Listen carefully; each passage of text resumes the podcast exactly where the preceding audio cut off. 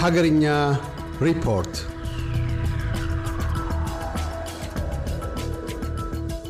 የትግራይ ክልል አርሶ አደሮች የሰሊጥ ምርት ባለማግኘታቸው ለሰሊጥ የሚሆን ታርስ የእርሻ ወቅት እያለፈባቸው መሆኑን መናገራቸውን የደረሰን ዜና አመለከተ።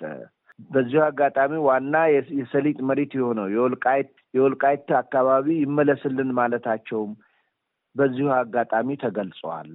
የትግራይ አርሶ አደሮችና አምራች ባለሀብቶች የሚገኙበት የትግራይ ክልል ንግድ እና ዘርፍ ማህበራት ምክር ቤትና የዘርፍ ማህበራት ተወካዮች አርሶ አደሮች የገጠሟቸውን ችግሮች እንዲፈቱ ጠይቀዋል። ዘንድሮ መዘራት የነበረበት የሰሊጥ ዘር አቅርቦትና ትራክተር ከነማረሻቸው ባለመኖሩ እንዲሁም አንዳንድ የሰሊጥ እርሻ የሚከናወንባቸው ቦታዎች በወረራ በመያያዛቸው አርሶ አደሮቹ መቸገራቸውን ተናግረዋል። በወረራ ተይዘዋል ከተገለጹት መካከል በስም ባይገለጽም ወልቃይት መሆኑ የሚታወቅ ነው። ወልቃይት በአሁኑ ጊዜ በአማራ ክልል ስር እንደሚገኝ የሚታወቅ ነው። በደቡብ አፍሪካ ፕሬቶሪያ የተካሄደው የፌዴራል መንግስትና የህወሓት የሰላም ስምምነትን ተከትሎ የትግራይ ክልል የንግዱ ማህበረሰብና አርሶ አደሮች የደረሰው ጉዳት መልሶ እንዲያገግም መጠየቃቸው የንግድና ዘርፍ ማህበራት ምክር ቤት ምክትል ፕሬዚደንት አቶ ደስታ በርሀ አስረድተዋል። ምክትል ፕሬዚደንቱ በትግራይ ክልል ይመሩት የነበረው ከፍተኛ የሰሊጥ እርሻ ልማት ላለፉት ሁለት ዓመታት በጦርነቱ ምክንያት የተቋረጠ መሆኑንና ዘንድሮ ደግሞ የመልሶ መቋቋም ሂደቱ በመዘግየቱና በግብርና ሚኒስቴር የሚቀርቡ ድጋፎች በወቅቱ ባለመድረሳቸው የእርሻ ጊዜው እያለፈ መሆኑን ገልጸዋል። በዚህ አባባላቸውም ወልቃይት እስካሁንም ድረስ አልተመለስም ለማለት ለማለት መግለጽ መፈለጋቸውን የሚያመለክት ነው። ሰሊጥ ምርትን በተመለከተ የተነሳውን ጥያቄ በተመለከተ አርሶ አደሮቹ በክልሉ የተፈጠረውን ችግር በመገንዘብ በእጃቸው የሚገኘውን ማንኛውንም ዘር በመዝራት የክረምቱን ወቅት ለመጠቀም ዝግጁ እንደሆኑ ተነግሯል።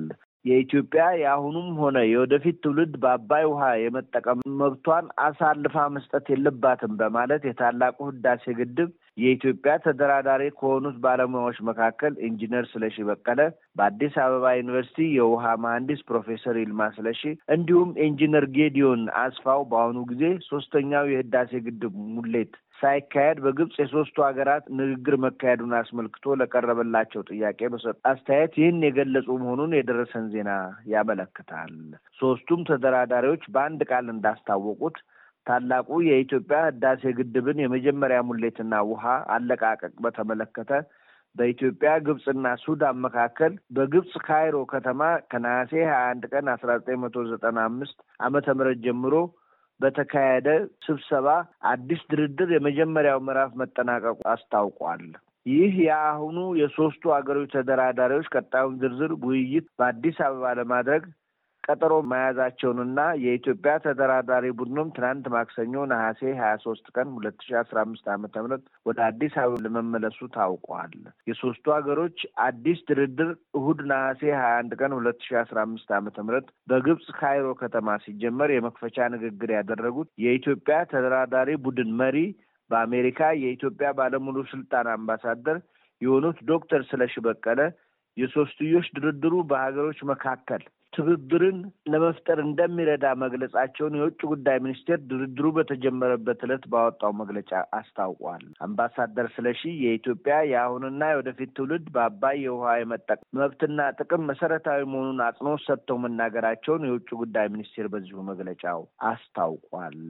በውሃ አለቃቀቅ ላይ አዲስ ስምምነት ሊደረግ አለመሆኑም በዚሁ ጊዜ ተገልጿል። በውሃ ሙሌት አለቃቀቅ ላይ ከዚህ በፊት የተደረገው ስምምነት በቂ መሆኑን አምባሳደር ስለሽም በዚሁ ጊዜ መግለጻቸው ተገልጿል። በአዲስ አበባ ዩኒቨርሲቲ የውሃ ምህንድስና መምህርና የኢትዮጵያ ተደራዳሪ ቡድን አማካሪ የሆኑት ፕሮፌሰር ይልማ ስለሺ በአልጀዚራ ቴሌቪዥን ጣቢያ በተደረገ የሶስት ሀገሮች ባለሙያዎች ክርክር ተሳትፈው ስለ አጠቃላይ የድርድሩ ሂደት ባደረጉት ገለጻ ሶስቱ ሀገሮች ቀደም ሲል ባደረጓቸው ድርድሮች የታላቁ ህዳሴ ግድብ የውሃ ሙሌትን በተመለከተ ያለ ልዩነት ስምምነት ላይ መድረሳቸውንና አሁንም በተጀመረው አዲስ ድርድር የግድቡ የውሃ ሙሌት ሊያከራክር የሚችል ነጥብ አይሆንም ብለዋል።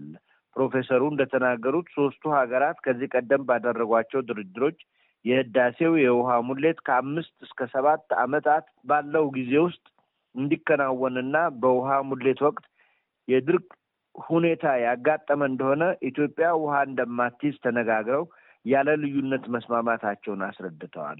በዚህ በአሁኑ ስብሰባ የውሃ ሙሌትን በተመለከተ የስምምነት ንግግር አለመደረጉንም ጨምረው ፕሮፌሰሩ አስረድተዋል።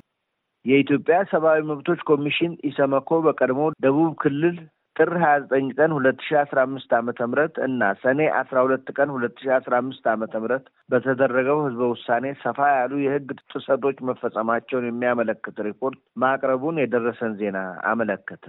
ኮሚሽኑ ከሁለት ቀናት በፊት ይፋ ባደረገው ባለ ሀምሳ ገጽ የሰብአዊ መብቶች ክትትል ሪፖርት ህዝበ ውሳኔ በተካሄደባቸው ሁሉም ዞኖችና ልዩ ወረዳዎች ከሚገኙት ሶስት ሺ ሰባት መቶ ሰባ ስድስት የምርጫ ጣቢያዎች ከሁለት መቶ በላይ ጣቢያዎች ናሙና በመውሰድ ክትትል ማድረጉን አስታውቋል። በተካሄደው ህዝበ ውሳኔ የጋሞ፣ ጌዲዮ፣ ጎፋ፣ ኮንሶ፣ ደቡብ ኦሞና ወላይታ ዞኖችና አሌ፣ አማሮ፣ ባስኬቶ፣ ቡርጂና ደራሼ ልዩ ወረዳዎች በደቡብ ኢትዮጵያ ክልልነት እንደ አዲስ እንዲደራጁ የፌዴሬሽን ምክር ቤት ሰኔ ሀያ ስምንት ቀን ሁለት ሺ አስራ አምስት ዓመተ ምህረት ባካሄደው መደበኛ ስብሰባ ውሳኔ ማስተላለፉ የሚታወስ ነው። ሪፖርቱ የቀረበውም በዚህ አካባቢ መሆኑ ተገልጸዋል። ለኤስቢኤስ ሬዲዮ የአማርኛ ዝግጅት ክፍል ከአዲስ አበባ ሰለሞን በቀለ። እያደመጡ የነበረው የኤስቢኤስ አማርኛ ፕሮግራምን ነበር። የፕሮግራሙን ቀጥታ ስርጭት ሰኞና አርብ ምሽቶች ያድምጡ። እንዲሁም ድረገጻችንን በመጎብኘት on demand እና በኤስቢኤስ ራዲዮ ሞባይል app ማድመጥ ይችላሉ። ድረገጻችንን ኤስቢኤስ dot com dot au Amharic ን ይጎብኙ።